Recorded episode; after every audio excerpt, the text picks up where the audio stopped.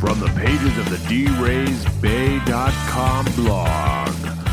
Welcome to The Hit Show. Hello and welcome back to the Hit Show. My name is Danny Russell. I am joined, as always, by Darby Robinson. Hey, Darby. Hello, Danny. It is evening on May 14th, which is a Sunday, slightly earlier than we've been recording, but advantageous because level setting on the Major League standings is a little bit easier. So the Yankees have taken the division lead in the AL East. They have 22 wins, but they've only played 34 games. So the 22 win Orioles are uh, technically one game back. Uh, they've played two more games, and both of those were losses. It's confusing right now because weather is terrible. And the Rays were beneficiaries of terrible weather this weekend in Boston. And let me tell you, as someone who lives in Boston, it has been the pits. Well, as somebody that lives in Washington State, um, I don't know what sun is. So I'm pretty sure Seattle just decided to come to the East Coast. Walking outside right now is just kind of walking through clouds. Not that fun, like, oh, it's kind of foggy outside cloud, but the, oh, I will not be able to use my glasses today. This is a, a really unfortunate situation kind of cloud. And I don't know why the Rays and Red Sox decided to play today. It ended up being the longest nine inning game in Tampa Bay history. It was it was a little more than four and a half hours. So- sounds just like a very fun game to sit in the cold stands in Boston and Fenway to just endure. I'm sure the attendance made uh, the Tropicana audience look uh, top notch. Um, I, I I was able to go to yesterday's game, uh, which was a 7 p.m. game, and they moved it up to 1 o'clock, and that was freezing as well. It is May, and it is 45 degrees, and we were on the top deck of Fenway, which actually was a very nice view. Um, but it, it was just cold. yeah, it's it's um it it looked it looked frigid on the television, and uh, watching Kevin Kiermaier run around basically in a blanket. Uh, uh, which was the uniform equivalent of a giant snuggie, basically. I think he got. Um, still looks smooth out there, so you know maybe some cold was helping him out. Yeah, Tim Beckham was uh, rocking the hoodie underneath the jersey today. I saw, so that was. Uh, I mean, I I don't know why I wouldn't do it more often. I would be rocking that all the time. Um, Joe Maddon style. So uh, to finish the level set, um, the win totals, if you go through the division, are 22, 22, 19, 19, 17. That 17 is Toronto. They are still at the bottom. Tampa Bay only counts as one game better, and they have two more wins. It's confusing. I don't know.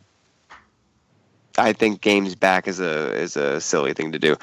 Uh, what's amazing though, and I will dive into this just briefly, run differential, runs scored versus runs allowed. Uh, Toronto has a negative run differential. The rest of the AL East are positives. Uh, the Rays have a 13 run positive. Uh, Boston, uh, who is 19 and 18, the Rays are 19 and 21, same win total. The Rays have played three more games because they play in a dome, uh, and and they they have that benefit. Boston has a slightly worse run differential at six runs more uh, scored than allowed over the course of the season so far. Baltimore is at 10. That's about on line with the Rays. The Yankees have a 56 run scored over runs allowed. That is their differential. 56 is a really big number at this point in the season. I am flabbergasted.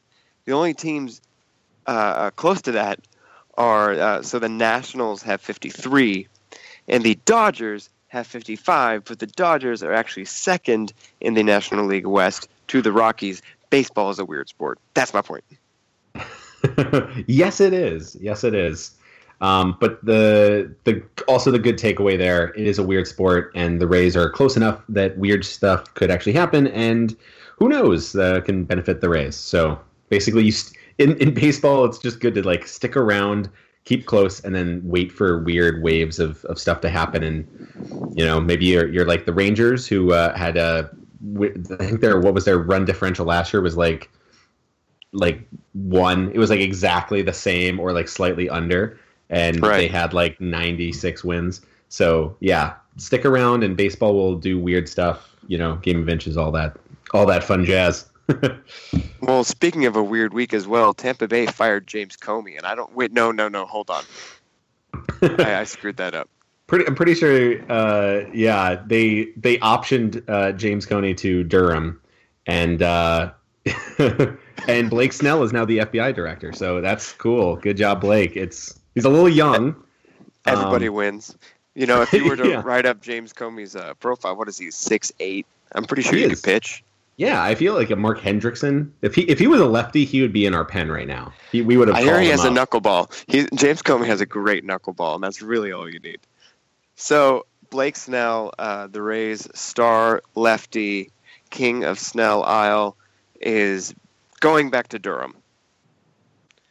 Very shocking move, I think. I think everybody. Um, not necessarily in terms of like if you just look at the numbers, uh, not necessarily surprising, but I don't think anybody really expected uh, Blake Snell to get optioned at all this year. I thought, you know, with, with the way the Rays operate, generally, once you're called up, you're up, and um, kind of work through some stuff. I mean, David Price had to work through some stuff early on. Jeremy Hellickson, Jeff Niemann, uh, Matt Moore. I mean, uh, they all had their own struggles in the in the majors um, but they kind of worked through it. They the Rays sort of had a an, a kind of very standard operating procedure when it came to young pitchers. Um, so this this absolutely uh, I think took us all by absolute surprise, and um, yeah, it was a, it was a a shocking shocking um, shocking moment. That's a three shockings. That's how shocking it is. I mean, when I wrote it up briefly, I was like, "So Tampa Bay did the unthinkable." This is just so against the MO. It makes sense when you holistically think of baseball in the way that teams normally go about their business. If you have a young starter who's struggling and they're struggling on the, you know, on the world stage up at the show, if they can't hold their own against the Red Sox and they just fall apart after four innings and you give a game away, well, then, you know, going back to Durham to figure out your delivery does seem like the right thing to do. That is his issue. I mean, uh, the best quote that I've seen from the team is he knows the issues that he needs to work on, which is just not helpful. We all know it's his delivery. What what are his hands doing? What are his legs doing? How is he striding? In his, his pitching movement, uh, are his hands creating too much noise when he lifts them up in the air, puts them behind his head, brings them back down again? It's not deception, it's just distraction. And Eh, he he has just things to work out, and it's hard to do that when you're facing the Red Sox or whoever it might be. So it made sense to send to Durham, but like you're saying, this is just not what the Rays usually do. What I did not appreciate is the immediate stories that come out. Like, man, he came into his second year in spring training not really trying as hard because his job was guaranteed. Oh, Blake Snell plays on his iPad. I don't care. I don't care about these, you know, let's trash talk him on his way to the Durham shuttle. Like that is just the wrong. If, if the if he had an attitude problem, I don't see how putting it in the press fixes Blake Snell's attitude problem. It's the same death spiral that leads to things like Desmond Jennings never talking to the press ever again. It's you're just garnering a negative reaction from a young pitcher who is trying to be better and and it's a it's red meat for the fans who already play um, armchair psychologist um, for players that you know really the problem that uh, you know the what what's wrong with them is they're not trying hard enough or they were given their job and they didn't you know the idea of competition is I think one of the most overrated things that fans consider possibly a fix all is that if you are a player and you do not do well it was because you didn't have a better player behind you to push you uh, mm. I, I think that is an absolutely laughable thing. I think for maybe maybe some players there's a complacency, maybe, but for the most part, uh, you're a professional athlete. You've had to work harder than 99.9% of the human race to get to where you're at. Um, I don't really think having a, another guy behind you is necessarily like uh, you're like oh i'm worried now i'm going to lose my job because you know the rays signed this other guy i don't think that's really the case i think we play these psychology games um, without degrees, without knowing actually how these players are interacting behind the scenes, and we look for easy solutions to complex problems. Um, and I think you're you know dead on. The Rays know what's wrong with Blake Snell, and I don't think it's playing on his iPad. Um, I'm pretty sure you know there's there's a Angry lot of Birds. It's all it's all Angry Birds. Yeah, we're gonna just Or you know, Flappy Bird. What was the one that was a problem? uh, Flat, well, Flappy Bird had the um, I think creator had like a meltdown, but um, yeah, it's it's one of those things. Like Blake Snell's issue isn't that he he he doesn't uh, smile enough or he he shrugs off answers. It's because he has a noisy delivery. He isn't repeating his delivery. His timing's off, and he tends to to lose command. Maybe he needs to be more aggressive early in the count. Um, these are all things that you can work on. Uh, I think the I, concept of you know he, he needs to take baseball more seriously. You know, some players they absolutely shouldn't.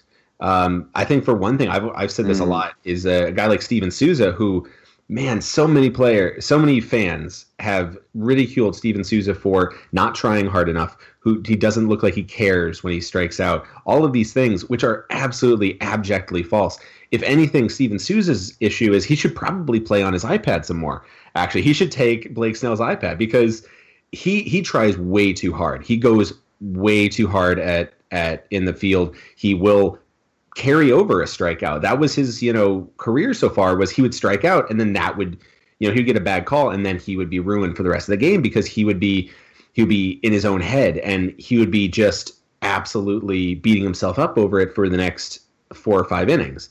So players every player is different. Their psychology is different. How they interact is different. Um, and yeah, I, I'm just I disagree with you. The whole idea of you know taking sh- like random pot shots at a guy, um, it just it just feeds into the fans basically, um, and, and his critics just to always sort of have these weird little things that can they can try to attack him with, and it's uh it's a bunch of paper cuts uh, to a guy that like you know Blake Snell didn't forget how to pitch. Um, he he has amazing stuff, and he's going to get back to the major leagues sooner rather than later. So maybe let's not um, try to throw too much mud on a guy that's going to be back up with this club uh, and pitching for potentially five years.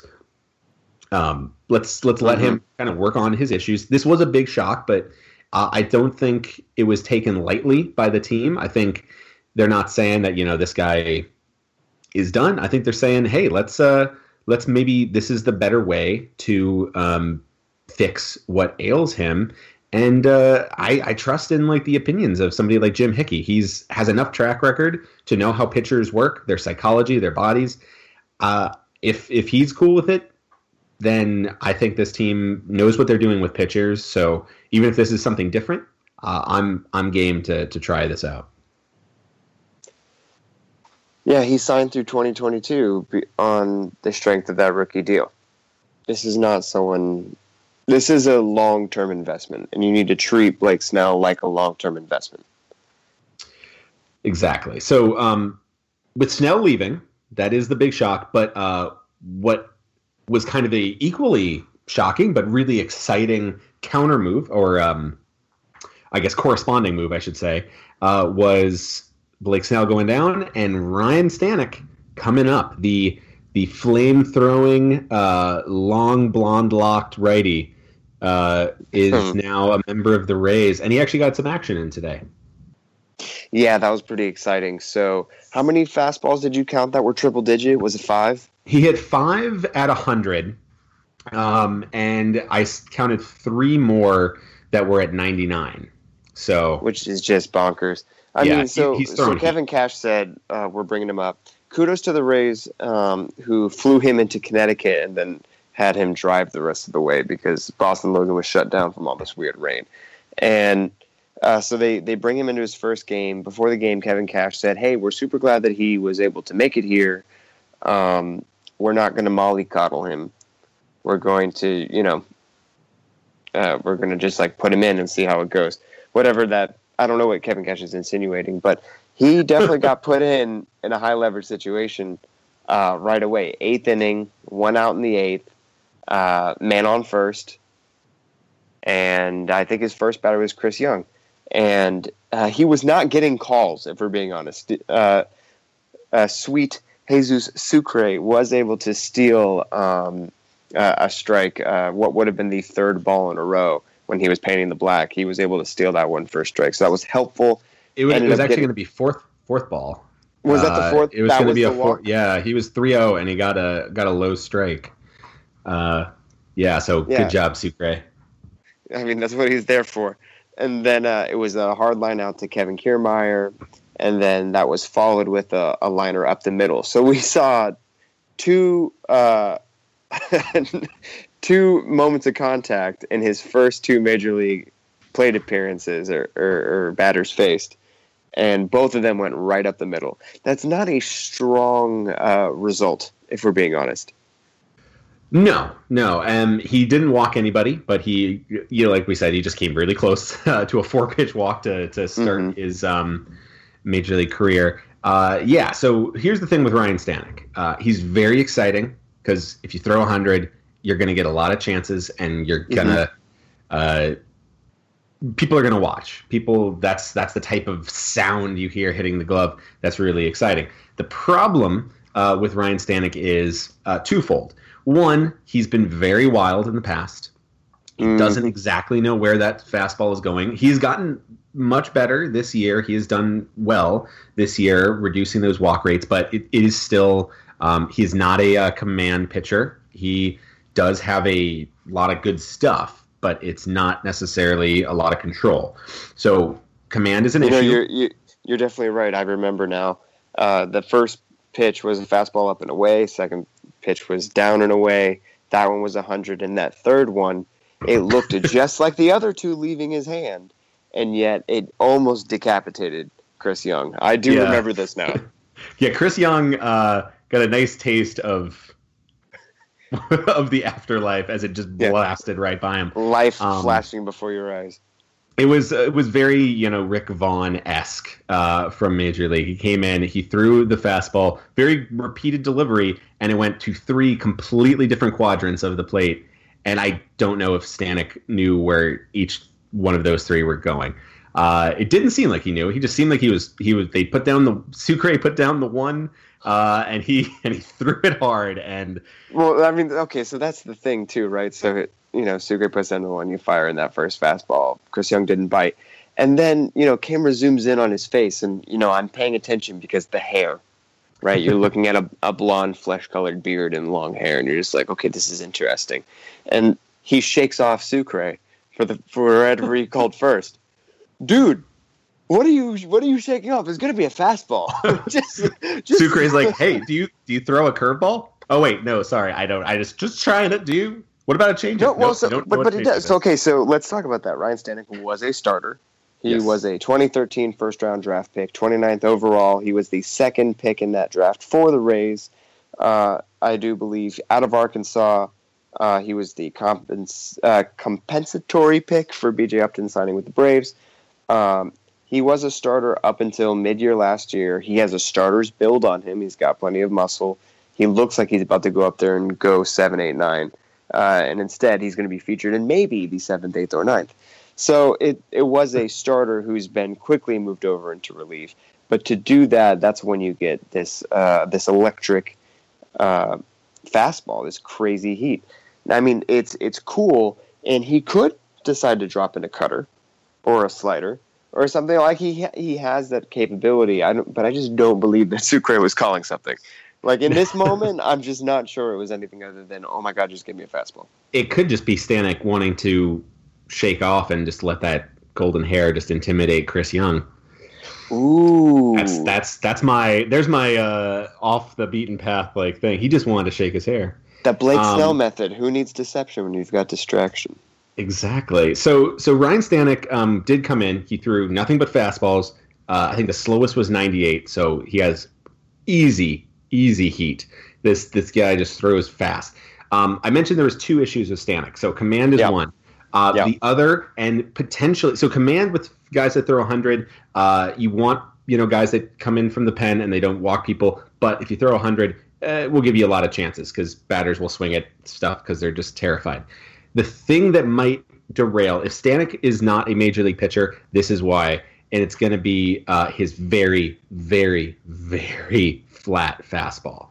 It is mm. a country road in Kansas. It is straight and it just does not move at all. And so, hundred is nice, but these are major league hitters. Um, the worst of them can still uh, tee off on a hundred mile an hour fastball, running straight at him.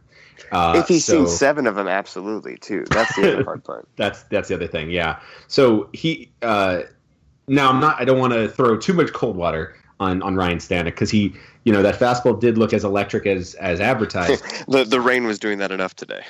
oh, too. There you go. That's a good point.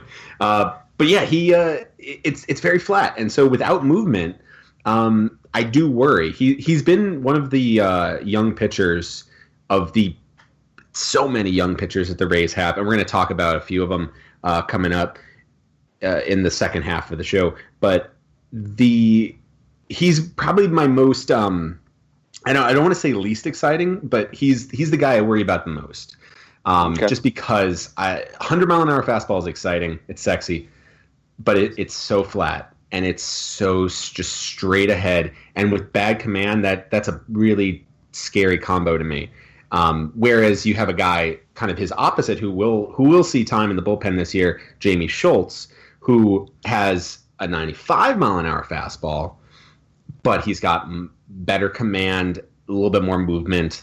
Um, mm-hmm. That a little bit of movement on a 95 is much harder to hit than a 100 mile an hour one coming straight at you. So that's that's my cold water uh, on the Ryan Stanek debut. Um, yeah, yeah when the, we think back to spring training, uh, it was uh, Austin Pruitt, Jamie Schultz, and Diego Moreno were the three relief pitchers impressing. Austin Pruitt is back in Durham. Jamie Schultz, we have not seen him yet because he's been injured. And Diego Moreno uh, also wet the bed when he came up instead of Austin Pruitt. So it's not like, you know, we're, we're promoting guys from double A to come up uh, we're bringing up Ryan Stanek too early, and it's a little bit of let's see what sticks. We, the rate, I mean, we're throwing it at the wall. You know, we're testing that spaghetti. You know, it's uh, it's it's not an ideal situation, but the Rays are also fourth in division and treading water, so they're just trying to do whatever they can. And we yeah, can't spend every podcast saying, "Okay, all four of our setup men are hurt."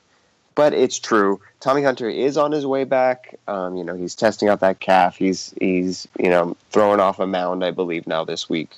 So, uh, you know, good news is on the way.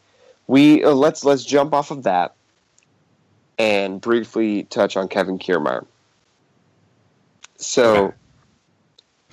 We talked last week about Kiermaier, you know, maybe maybe not having the yips uh, he was uh, he was struggling defensively, ground balls going through him. He's had a few more games since then uh, in Boston in terrible weather in the Triangle, which is you know might as well be Bermuda, and I don't have big complaints. You know, uh, uh, the narrative did not follow on the road trip so far.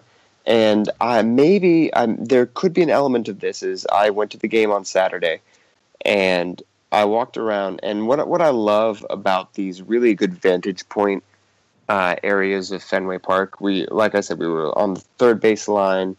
Uh, I don't know if I said that actually uh, on the recording, but uh, we were on the third base line. We are on the top deck, a little bit of a wind tunnel, amazing view, and all of these, you know, seasoned sea dogs of old men who are retired, who who might live all the way in you know a craggy rock in New Hampshire, who drive down for like seventy games a year to usher, which literally means wear this jacket and make sure nobody steps over their seats and instead uses the you know the stairs. It's it's a very straightforward, simple job, and like the corporate seats, like the uh, you know, there's a couple boxes over here it was me and my wife and another couple. Like we were just kind of like in in that area, uh, and I walked around and I talked to a few of these guys, and I said, you know, how do you how do you feel about Tampa Bay? Because I, I have a raised jacket on my. I have one of those bullpen rain proof jackets, uh, which was a great present for my wife many years ago. And I would ask him, you know, specifically, what do you think of Kevin Kiermaier? Because he's had a couple mistakes. And without fail, every single one of these, you know, bleeds Red Sox, ah, salty dudes, right? Every single one of them is like, oh, he's the best. You've got nothing to worry about. These guys watch Jackie Bradley Jr., who is, by the way, the second most veteran player on the Red Sox. Dustin Pedroia is the only guy who's been there longer. That's a weird thought. Dustin Pedroia, then Jackie Bradley Jr. They've been watching a good center fielder though for a while, and they're all saying like, "Look, Kevin Kiermaier is the best. You have absolutely nothing to worry about." And it just kind of was cleansing for the soul. Maybe it was also the rain that was coming down on Saturday, but I I felt okay about it. Do you feel okay about Kiermaier? I don't, I wanted to get your vibe as well. We didn't we didn't prep for this section, but I wanted to ask. Yeah, no, I it it's it's so tough because we kind of mentioned uh, this briefly in the last podcast, and he's actually had some more mistakes since then.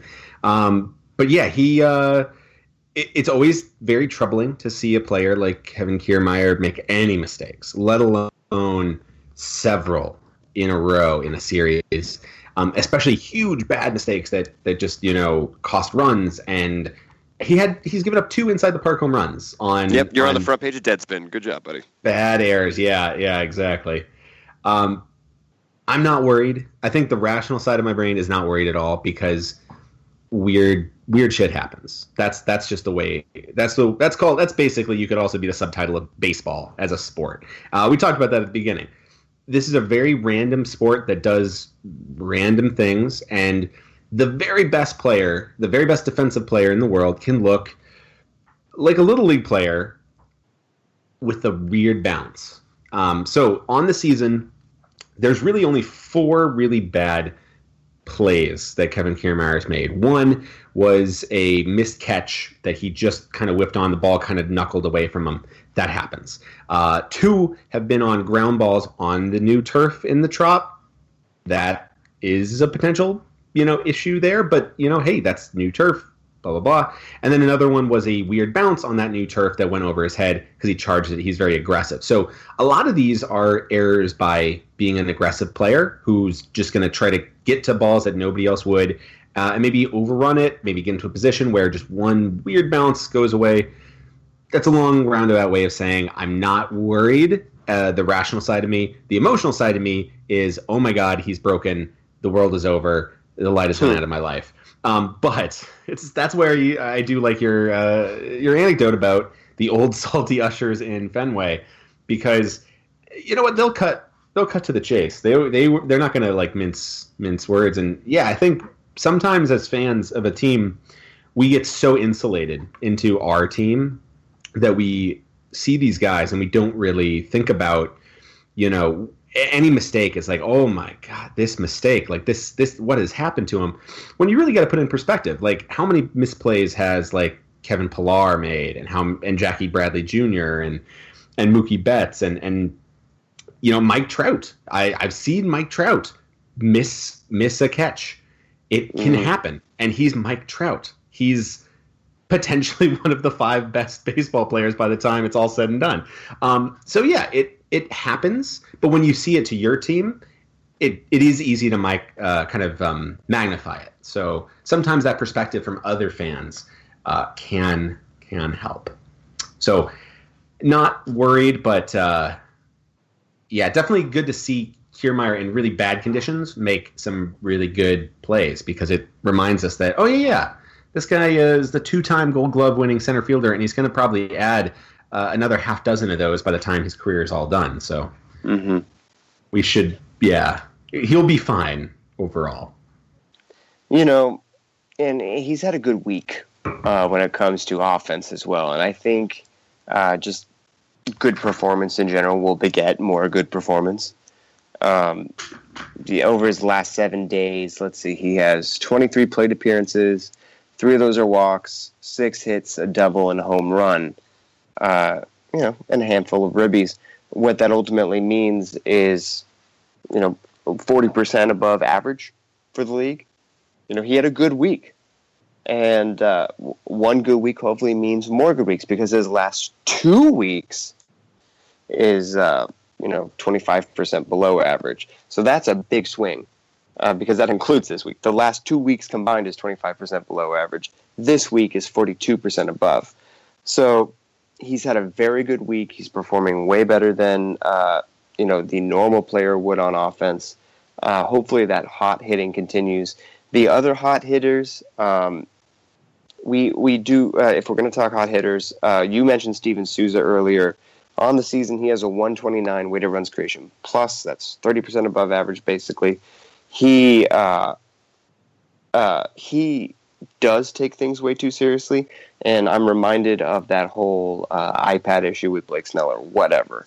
Um, the best thing that happened for Souza, it seems like, is getting married, having a kid, because he no longer has the time to dwell on all of the nonsense, and he just has to like show up and do his job. That's been good for him. People performing even better than him so far. Uh, Logan Morrison Adam Sanford on the site had a great article this week saying, "Hey, let's talk about Chris Carter, the guys that, that everyone wanted us to sign, that the Brewers cut, the uh, new forward-thinking, uh, savvy front office Brewers who actually picked up a Rays uh, front office member, Matt Arnold. Uh, the Brewers cut Chris Carter. He went to uh, the Yankees, and he is playing abysmally. Well, meanwhile." That 137 that Logan Morrison has on the season right now is actually what he's had over the last calendar year. Logan Morrison was good last year, continues to be good this year, and you know, as as my mother likes to say, hindsight is 50-50. But so far, Logan Morrison's pretty good. And even better than that, the best hitter on the Tampa Bay Rays, God bless it, Corey Big Swinging Dickerson.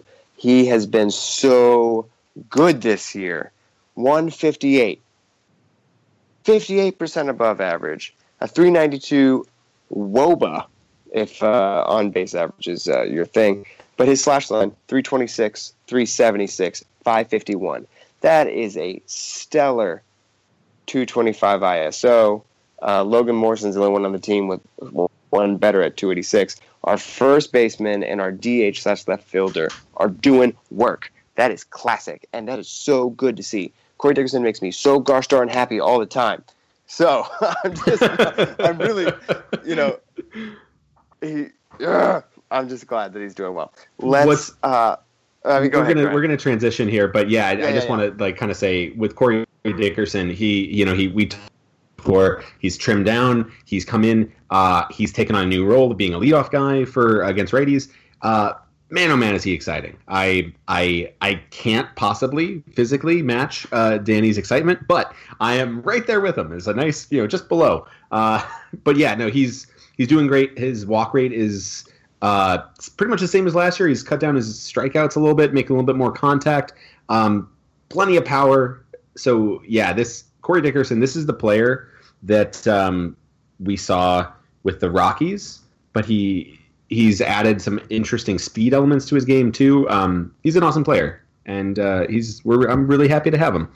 Uh, so yeah, he's he's doing great. And Logan Morrison, he has what ten home runs. Chris Carter still has one Mm. one home run, Mm. um, and he plays in Yankee Stadium, new Yankee Stadium, which um, a slight breeze on a bunt, and you know it gets it a warning track. So yeah, uh, maybe maybe people knew what they were talking about when it came comes to the Brewers, who have now have a much smarter front office. Um, yeah, maybe they, you know, there are some interesting situations there. So yeah, we are going to transition. Those are really exciting guys that we have right now. Let's talk about some really exciting guys that we're going to have down the road. Yes, what a really fun surprise this week. Baseball America decided, hey, our top 100, we're just going to update that a little early. Uh, norm, I don't, I don't think it's typical. I don't remember an early May reset coming. I normally look for that in June. Um, now, maybe I'm just being uh, uh, ignorant, and it always comes out at the beginning of May. But I was very pleasantly surprised by this. And the Rays now have six guys in the top 100, which is crazy good. And it starts all the way up in the top 10. So, Willie Adames, our Willie Adames that we have known forever is going to be one of the best prospects in baseball. When you know the Rays fans are saying he's a top 50 guy when no one believes us, I was saying this season I do not see how Willie Adames is that different from Amed Rosario. Amed Rosario, shortstop for the Mets. Uh, he's got a fine profile. Maybe because he's skinnier, he's a little quicker on the base pass than Willie Adames is. That's fine. But Willie Adames also can compensate with intangibles. Every single team, every single person that Willie Adames talks to, including some of our own writers who have met him in person, he is just the warmest, friendliest, you know, captain of the team, here to contribute, here to play the game. Everybody loves him. Uh, clubhouse X Factor kind of guy. He's got all the intangibles that don't measure on a prospect grade. And you're going to sit here and tell me that Willie Adames was the 20th best prospect in baseball when Amed Rosario is the fifth? It made no sense to me because everything else about their games lined up as shortstops. I did not see a big difference. Here's the good news. My rant is Willie Adames is now seventh on the top 100. Amed Rosario is fifth. I'll take it. Uh, so just to like kind of uh, even tie into that, so throw some numbers in. Uh, Amed Rosario has been in the minors uh, since 2013, eight seasons. Willie Adames, um, also 2013, he's been there one, two, three, four, five, six seasons, um, different levels. Uh, Rosario's kind of done a couple of different seasons in different levels. Um, so pretty much the same time frame. Uh, very similar amount of games. Uh, Adames actually has a little bit more, but uh, pretty similar. Adames has 26 home runs to uh, Rosario's tw- 12. Uh, Adames has 32 triples compared to Rosario's 29. And Adames has 94 doubles to compared to Rosario's 73. Now, combine that with pretty equal defense, that those nice uh, intangibles that Danny's talking about. Adames is a very, very, very exciting guy. I think he came from a an angle that was a little bit more surprising. So his he's having to rise a little bit more, and I think that does tend to you know maybe slow your rise a little bit.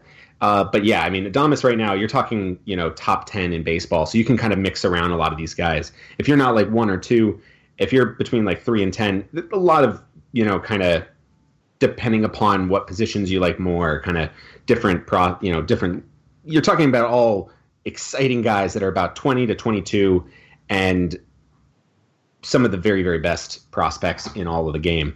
And uh, yeah, Adames is right there, number seven, and it's it's been one of those exciting things watching him his slow rise. He was kind of the guy that a lot of uh, a lot of us when we traded David Price were like, who is Willie Adames? Who is Willie Adams? I mm-hmm. think is probably what we said. Yeah. Um, and then uh, the Rays were like banging the table saying, no, this guy is awesome. He is going to be great. And every year he has proven, wow, he is pretty awesome. Uh, and he's just gotten better and better. You know, if you think back to when that trade happened, to uh, all we knew at the time is that Drew Smyly and Nick Franklin were coming. Yes. And we were all sitting there going, "That's it." Possibly it the worst no haul. Possibly the worst, like most deflating haul you can get for a Cy Young winner. Right. It was so confusing, and then uh, you know Dave Dombrowski was still with the Tigers at the time, and late news comes out because uh, it wasn't all tied away just yet. But Willie Adames was a shortstop. You know, some very young kid was going over from the Tiger system to the Ray system and there was no you know time to spin you know all we had was sean spicer opening up the, the press door and screaming he fired james comey and slamming it again hiding in his office and locking the door right? That was the equivalent of the david price trade in terms of announcing to the media what had happened. So when you find out you know some teenager named willie adames also was included it didn't make any sense. But the the big thing that jumped out at me and one of the things that I've always appreciated is Dave Dombrowski, who's now you know president and running things for the Red Sox, does not lie. You can trust that if he says something to the media, at least as far as I understand and as far as I've known, you know, following him, we uh, we have a lot of friends of the site who are Tigers writers. I can verify with uh, them as well. Uh, they are all over our Slack chat. I don't know how these Tigers people get in, but whatever. So They're like Dave cats, you know, they just you just they just find coming in. They smell tuna and they're in here. well, they're really That's big. terrible. cats, That was a terrible. That's like a Danny joke right there. That is terrible. Yeah, it kind of worked though. The Rays are a fish. So yeah, there you go. I'll Oh, there it. you go. Ah, Big cats and fish. It works. So, or, or Dustin will just edit all this out. Thanks, Dustin. no, he won't. He'll let he'll let us wiggle on the vine here. We'll do it live. So, Dave Dombrowski is like, good job by the Rays for identifying. You know, we we fought over it. We didn't want to do it. He's a future All Star, and they just kind of left it at that and moved on to something else. And I was like, whoa, whoa, whoa, whoa, pump the brakes. What on earth is making Dave Dombrowski say about an 18 year old kid, this is a future All Star? BA is, by the way, he was the uh, 30th ranked prospect by Baseball America for the Tiger system in 2013 at the time of the trade. it is an insane find for the Rays to notice then that he was performing at a level higher than his age indicated. You know, which was a trend that we started seeing in all these uh, prospect acquisitions. Jake Bauers, who we're going to talk about, Kevin Padlo, who didn't make this list yet. But there's these guys that they target, you know, because they're performing at a level that's higher than you'd expect for a player of their age. Adames was that way ahead of time. And you know, good on them for their scouting, their due diligence. Who knows how long they've been following him out of uh, when he signed internationally. But point is, he's here now. He's a top 10 dude. All of that faith that the Rays put in when they acquired him as the key piece, the key piece in the David Price trade, and mhm. Dave Dombrowski communicated in saying, this kid is an all star. The Rays knew what they were doing. He wasn't just, you know, showboating his own trade, which I don't even know what a showboat is but he wasn't just you know trying to say, "Oh yeah, you know, I definitely gave up full value for David Price. Good job by me." Wink. he he seemed to really mean it. So Willie Adames is now a top ten prospect in all of baseball, which is where he should have been to start the year. And just a month into the season, it's really nice to see Baseball America kind of overcorrect and say, "You- "Hey, you know what? He's pretty good. He's better than Victor Robles, who is Mhm. uh, Mhm. you know surrounded in just a vortex of trade rumors this offseason as a crazy good piece to give up. He's better than Alex Reyes, the latest and greatest Cardinals pitching prospect. So it's a it's it's a proper placement, I think, for him on the list, and it's nice to see for him to get his due. Absolutely. So, um, so Willie Adames is exciting. Uh, moving down the list, another our other kind of huge mega prospect, um, Brent Honeywell, who Mhm. uh, who is absolutely he was the 30th ranked um, prospect in all of baseball according to Baseball America in 2016. This year, he is now coming in at number 22. Yeah, man. And uh, Baseball America guys are just absolutely blown away. Every single report on him calls him a major league pitcher. Yeah. And it's the full arsenal. It's as you could take the screwball away from Brent Honeywell. I mean, now the screwball is what makes him uh, a sexy prospect, so to speak. And also his demeanor. He's going to be one of the best media interviews you can possibly imagine. I'm so excited for him to make the majors just so he's in front of a microphone. But honest to goodness, you can take away his screwball, and he's still a qualified major league pitcher worthy of being ranked in the top, you know, half of prospects in baseball. It's incredible. if if anything, I do actually kind of think his the screwball that he throws, which is a really exciting pitch, um, just because that's just an element that batters do not see. We kind of talked about with Ryan. Stanek, hundred mile an hour fastball, exciting. Batters have seen a hundred mile an hour fastball. Jumbo Diaz throws a ninety eight mile an hour fastball. It doesn't And and, his, and his nice 5.5 ERA tells you exactly how much it's worth. Exactly. However, a screwball, that is a totally different element. That is movement that is not normal for major league hitters. So that is an element that you throw that out, you know, every now and then.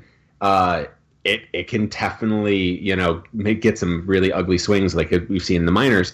But I do think that screwball has tended to almost, um, I don't know, for some, some, I think analysts, they, they sort of write him off. They, they ignore not Baseball America, obviously, but uh, some other folks I've noticed reading about it, they talk about his screwball like that is his like trick pitch, like he's like a knuckleballer, mm-hmm. like that's why he's such a good prospect. He's a great prospect because he has amazing command. He mixes his pitches, he mixes zones. He's smart as heck.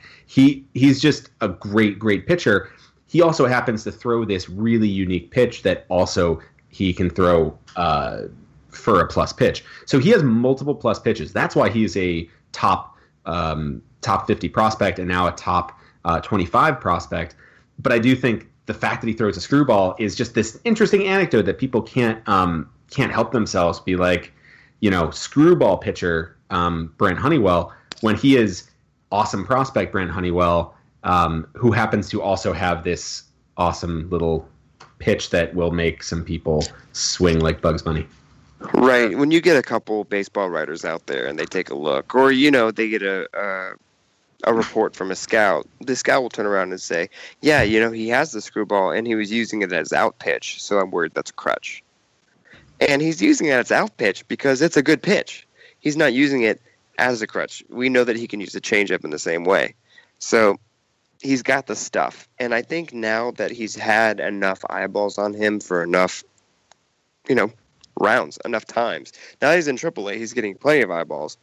Guys are just saying, "Wow, he's good."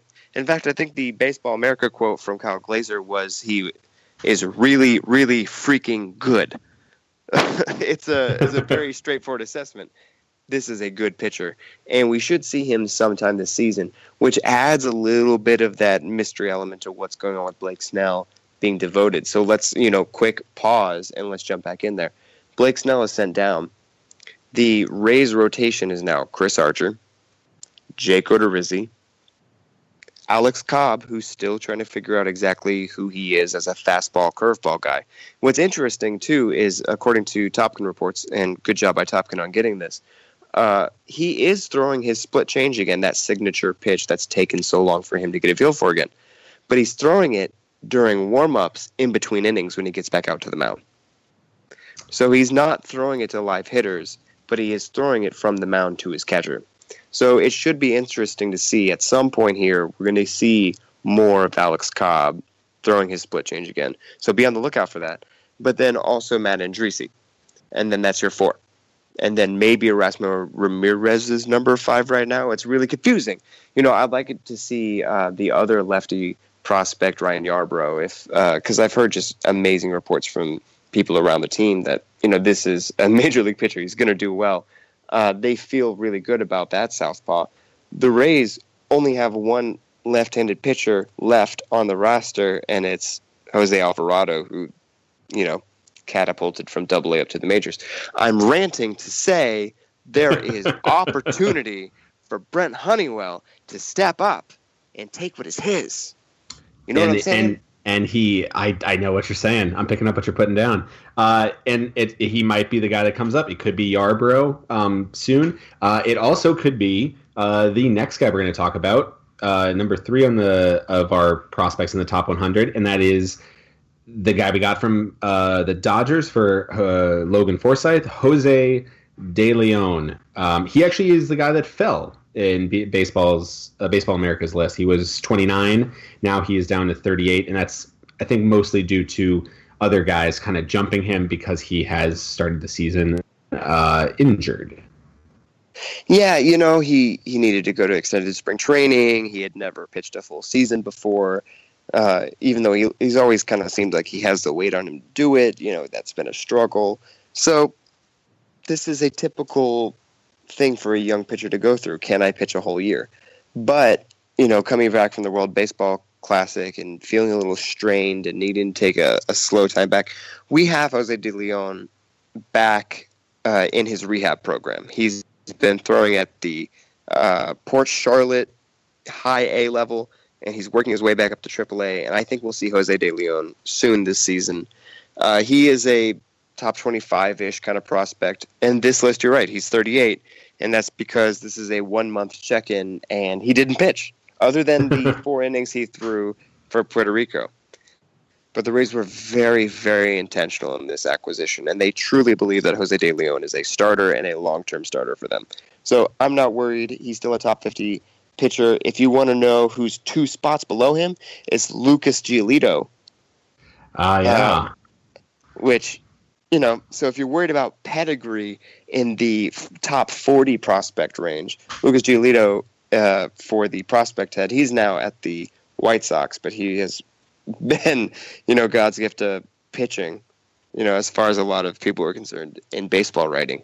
So he, he was one of the central pieces of a deal to get Adam Eaton, who right. um, now is injured, but came to the Nationals and uh, was unbelievable. He's, uh, you know, Adam Eaton's one of the best, you know, kind of outfielders defensively and and then also offensively, kind of that great mix. So it took it took a big prospect haul for the White Sox to get rid of him, and Giolito was pretty much the um, the kind of premier guy going that way. So uh, yeah, mm-hmm. it's it's good company in that down range. Um, also, also in that range, uh, two spots above Jose De Leon at 36 is an outfielder named Corey Ray, which uh, has been a popular guy in the DRaysBay comment section. So I just wanted to throw that out there. And then if you step down a little bit, at 49 is former Rays prospect German Marquez.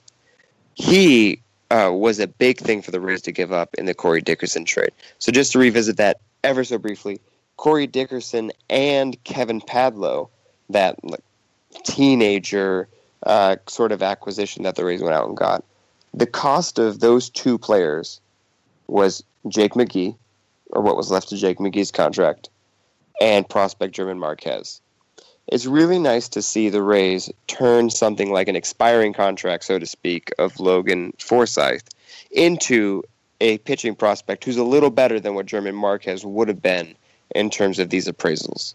Because Jose De Leon's up there at 38 because he's, you know, going through extended spring training and working into his full workload. He was previously a top 30 prospect. German Marquez sneaks in here at 49. He's pitching for the Rockies. Uh, he had a no hitter going for the Cubs a little bit uh, earlier this season, which is a flash in the pan. Jose De Leon should be, from an appraisal perspective, better. And I, I think there's an element of being able to feel good about it. But uh, you, you, I, I want to know how you feel.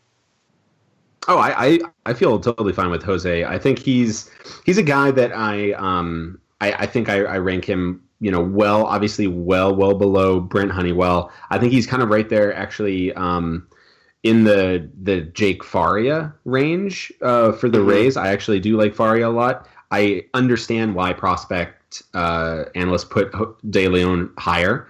Um, he's also reached the major leagues and he's shown some really good stuff. Um, I think he's good. I think he's really good, and I think he's he has really good upside. Um, I think when you got guys like Blake Snell, who's going down, and, and Brent Honeywell, I think you have legit ace uh, potential. I don't think De Leon has ace potential for me, um, but that's also I think if he was at number two or number three, I think he could be a really really good. Um, obviously, that's great. Um, so I, I like Jose, yeah, I like Jose De Leon a lot. Um, I think he's exciting. I think it's kind of a shame he got injured, but you know the Rays also are in a situation where they can kind of take it slow. They're obviously going to not rush anything with him. He's, you know, still 24 years old. Uh, and I think he's going to see some time pretty soon because I do think he's, you know, physically um, looks really good in terms of uh, the kind of body you like. He's a little bit, uh, you know, bigger guy, so that can potentially, um, you know, good good generation of power. You know, those guys like uh, Roger Clemens always had like good you know lower um, so they're all like really weird uh, you know kind of ways like euphemisms to say he's like a little little chunkier but he's not he's he's, he's in great shape but he's a little bit bigger so he can generate that power from his lower legs it's he's no jumbo, jumbo. He, yeah just yeah. stand next to jumbo he'll he'll look very svelte um, or don't stand next to jumbo diaz and don't share off his plate um, I mean, that's um, it's baseball and golf. It's the two sports where you can uh, you know appear to be doing something very physical. Well, you know, let's not count football for a second. Those those linebackers, that's a different game. But those linemen, yeah. So yeah, Jose De Leon, I think he's going to be really good. I think he's not as exciting, um, but that's he's also uh, at number thirty-eight. So I think he's one of those guys where he is really exciting for any team. Um, but then we have guys like Willie Adames and Brent Honeywell, and so it's easy. Like that spotlight is so hard to steal. I think Jose De Leon is going to really uh, excite some people and surprise some people when he comes up. Um, it won't surprise Baseball America because they've been high on him for a while, and I think for really good reason. Um, mm-hmm. But yeah, I think he, he's a guy that gets forgotten about at least from our fans, just because uh, I think it's pretty easy because we haven't had him. He's new to us, and uh, we haven't really seen what he can do yet for us. But we have seen if you if you watch him with the Dodgers in the minor leagues, uh, there's a lot to like. So I think we're going to see him soon enough. Um, okay, so let's get yeah. to two guys that we've had. Um, they've been neck and neck kind of for a while. I actually uh, like one quite a bit more than the other, but I think um, both are, are really exciting hitting prospects. Yeah. And that's uh, Jake Bauers and Casey Gillespie. One, a former first round pick from the Rays. The other, one of the uh, the big pieces, key pieces in the Wil Myers trade. So, right, um, that Wil Myers piece was Jake Bauers. Jake Bauers is ranked 64. Casey Gillespie is ranked 69, which is nice. They they both uh, improved their stocks slightly. Um, Bauers was number 70 and Gillespie number 74. So they've just gone up you know, just a little bit. Um, you mentioned in the when we were talking about Willy Adames, Bauers it, has been young for his age the entire way. He was 20 years old uh, in Double A, and he didn't miss a beat after that promotion. He walks a ton. He has amazing batter's eye. He is. Um, uh, he is one of my absolute favorite hitting prospects uh, in baseball because of the fact that he does have he, he gets discounted because of his uh, power. Um, he mm-hmm. doesn't have a ton of power, especially because he came up as a first baseman. Now he's kind of transitioning to corner outfield, both of which are power um, positions. He doesn't have a ton of game power. He does have good raw power, but he what he what he makes up for is just being a really, really, really good hitter. He's just you know, and that's that's a rarity. You know, having a guy that can hit with a ton of power like Joey Gallo is exciting, um, but being a guy that can he's hit Just every hit well. every level. Yeah, he, you know, so in when he was uh, just a teenager, he hit had a WRC plus of 102 with the Padres in rookie ball, then 128 in A ball, then 142 with the Rays in high A ball, then in Double A, getting a promotion as a teenager still or, or just past teenager, he still hit 105. Then the next year, in 2016, in Double A, his first full year in Double A, he has a WRC plus of 132. This year, he's still he's now in Triple A in Durham, another level above, still just 21 years old, and he has a WRC plus of 100. He started off a little slow, but he's still he he just hits. He hits. He hits. He hits. Um, that there's something to that. You know, it may not be the most flashy, but he walks, he he lays off tough pitches, he finds pitches he can hit, and as we saw in spring training, he can really put on a show. Hmm. It's interesting. The more eyeballs get on him, I think the more evaluators will be happy with Jake Bauers' defense. He's an athlete, and good athletes just figure it out. I think that's just a blanket rule that you can apply across the prospect spectrum. If you are a good athlete and you are still in the minors, you can figure out a new position, you know, with relative, uh, you know, it, it, it, takes hard work. I'm not trying to poo poo uh, a position adjustment. You know, our friends over at Baseball Prospectus, when they saw early Jake Bauers, they bailed. They were like, look, this outfield transition thing is not for him. Look at him in the Arizona Fall League. This is not going well. And the Rays are like, no, we're happy with him because he's going all out and he's doing the work and he's going to come around.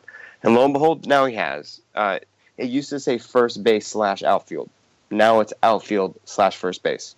And I think that's a testament to who Jake Bauer is. I'm not just talking about on Baseball America. I think as a profile, he is now growing into being an outfielder. And it'll be interesting to see uh, if and when he forces the Rays' hand. You know, he's young, still 21 you know, is he going to be able to force out Steven Souza? Probably not. You know, Souza is a very successful major league player right now. But, uh, you know, Jake Bauers is on his way. Also on his way, Casey Gillespie, a little older because when the Rays drafted him, he was the best college hitter available. And uh, it seemed like a, a strategy that had not really paid for them in general, but now it kind of is. He's uh, able to hit from both sides. He looks like a solid first baseman. I don't have any negative connotations or feedback on him in general. Uh, he's a top 100 prospect at this time, and it's just a matter of can you make that transla- translation up to the show. He's blocked, you know, sincerely right now by Logan Morrison and Rickie Weeks. If uh, the Rays pull the shoot on Rickie Weeks and they and they get out of that situation where he's a great team leader, but it's not really working out uh, at the plate, it's possible that they could bring Casey up but right now, I still think they're going to ride that wave, and you know, at least wait until the All Star break. I'm I'm really excited for both Bauers and Gillaspie. I don't think we're seeing either of them anytime soon, though. No, and that and that's fair. That's fine. We're they're coming, and they're very young still. So it, it's you know you kind of want to get to you know see these shiny toys get to play uh, soon. But yeah, their their um, their development has been really exciting. Gillaspie, um, he is a kind of different side of the coin. A good hitter, um, but really good raw power uh, and game power. He's he's hit a lot more home runs, so more traditional um, first base profile. Um, not, I don't think. I think Bauers is the is the better hitter overall, um, which is why he's ranked a little bit higher. But I can see why these guys are constantly um, together. Basically, they're they're so close in our prospect, our team prospect rankings, as well as Baseball America's top 100, because there's a lot to like from both of them. They're both uh, really exciting hitting prospects. Um, so, not much to say that hasn't been said on both of those guys. I want to. We're going to finish the show with a guy who just cracked the baseball uh, Baseball America Top 100. He was not ranked, but he was a guy that we all were saying, watch out for him. He is going to be shooting up the boards he breaks in at number 96 on the Baseball America boards. He will not stop at 96. He has got a rocket ship straight to top 50, uh, at least in my opinion.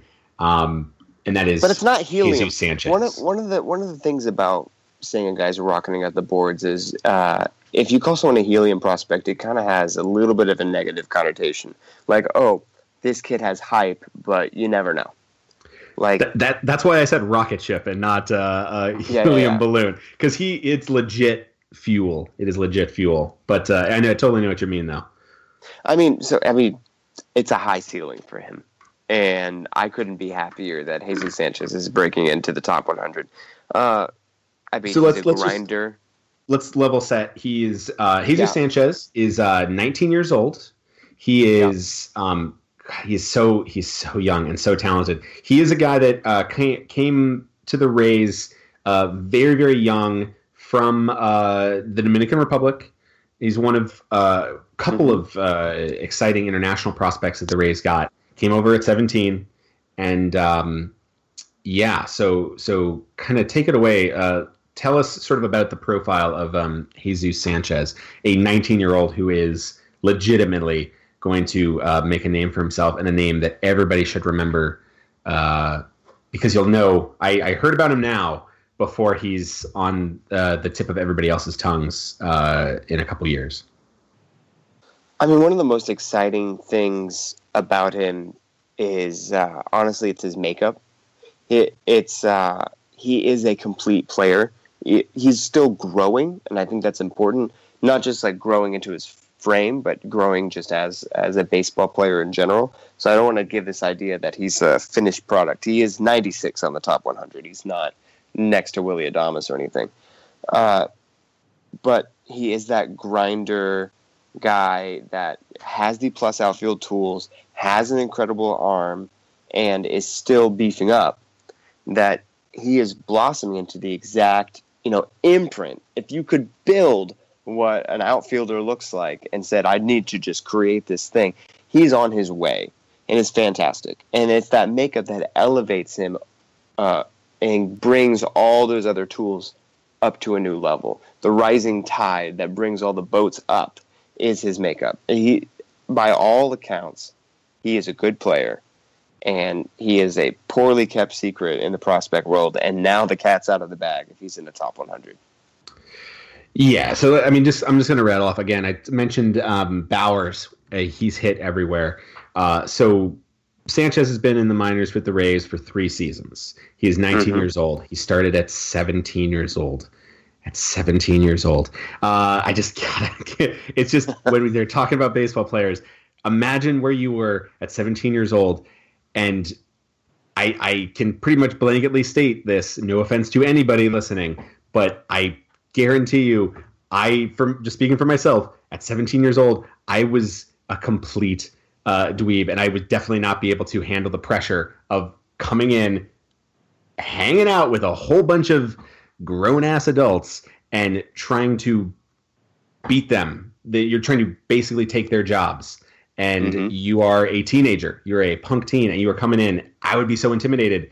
Uh, so yeah, he comes in, 17 years old. He has a WRC plus of 143.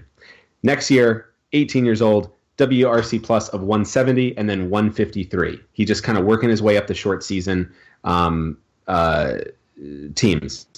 This uh, this year with single A, he's at 120 WRC plus. He not only hits everywhere, he's hitting everywhere incredibly well. And he's again, just let me underline it, he's 19 years old. He's 6'3, he's 210. He's basically the the perfect uh, like you said he's he is exactly what prospect um, or he's what uh, scouts kind of that is the the prototype if they just had to sketch one uh, blankly it would be a kid who just hits this well who is this perfect size who, who also plays defense well Mm-hmm. um, so Jesus Sanchez, I mean, he's he's still very young. Li- Like like you said, we we you know don't expect him anytime soon. Um, but already he's he's kind of we, we we talked we started this out talking about Willy Adames.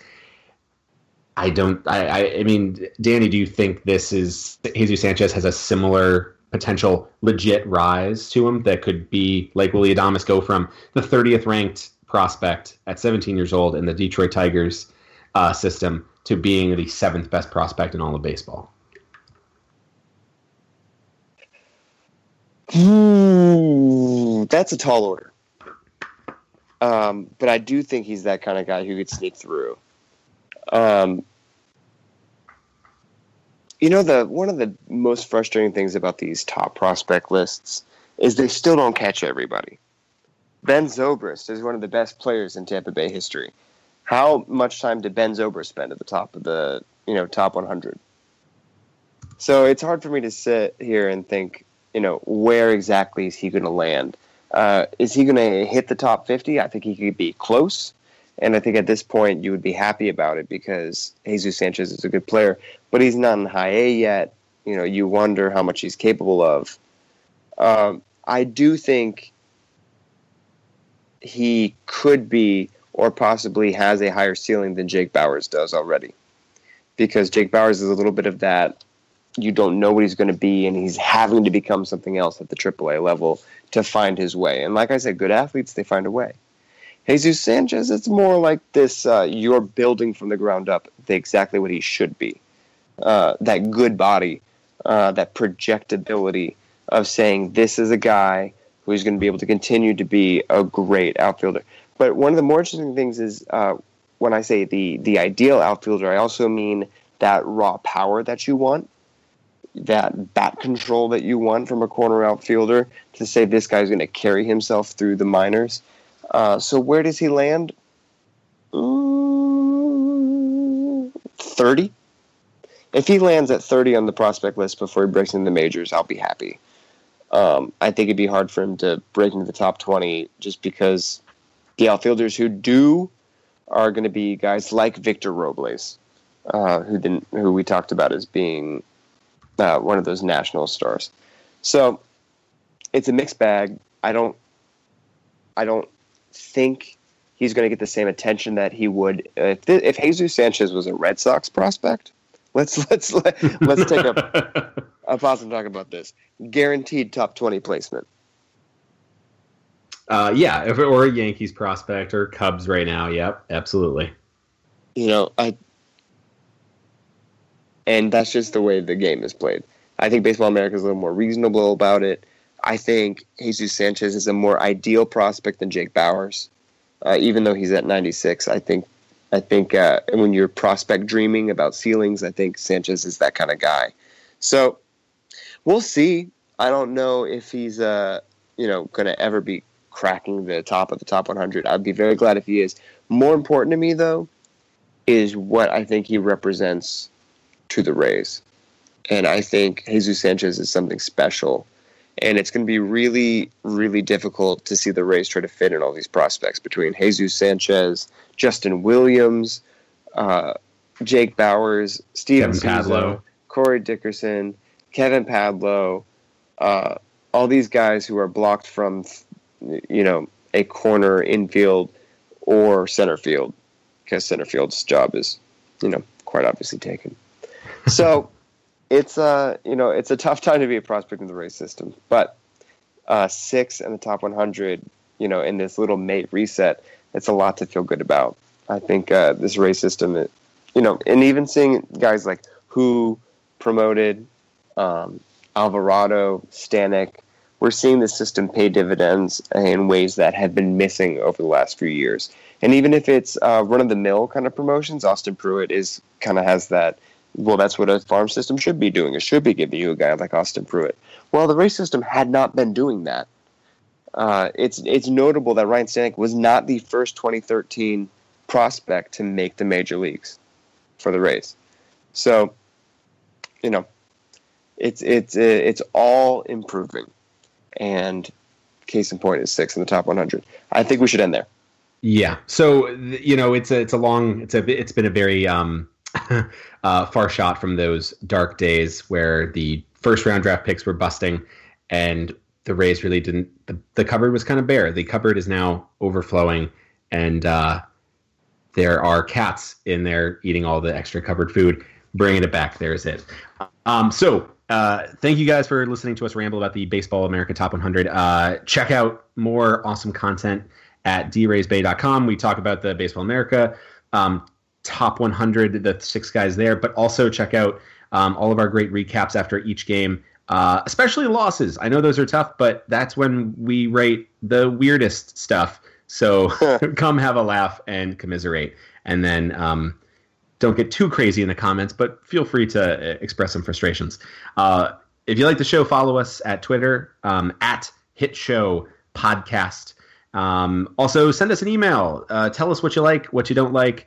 Um, and uh, if you have any questions, uh, comments, um, or just praise, we like praise. We're human. Uh, send us emails at podcast, all one word, at gmail.com.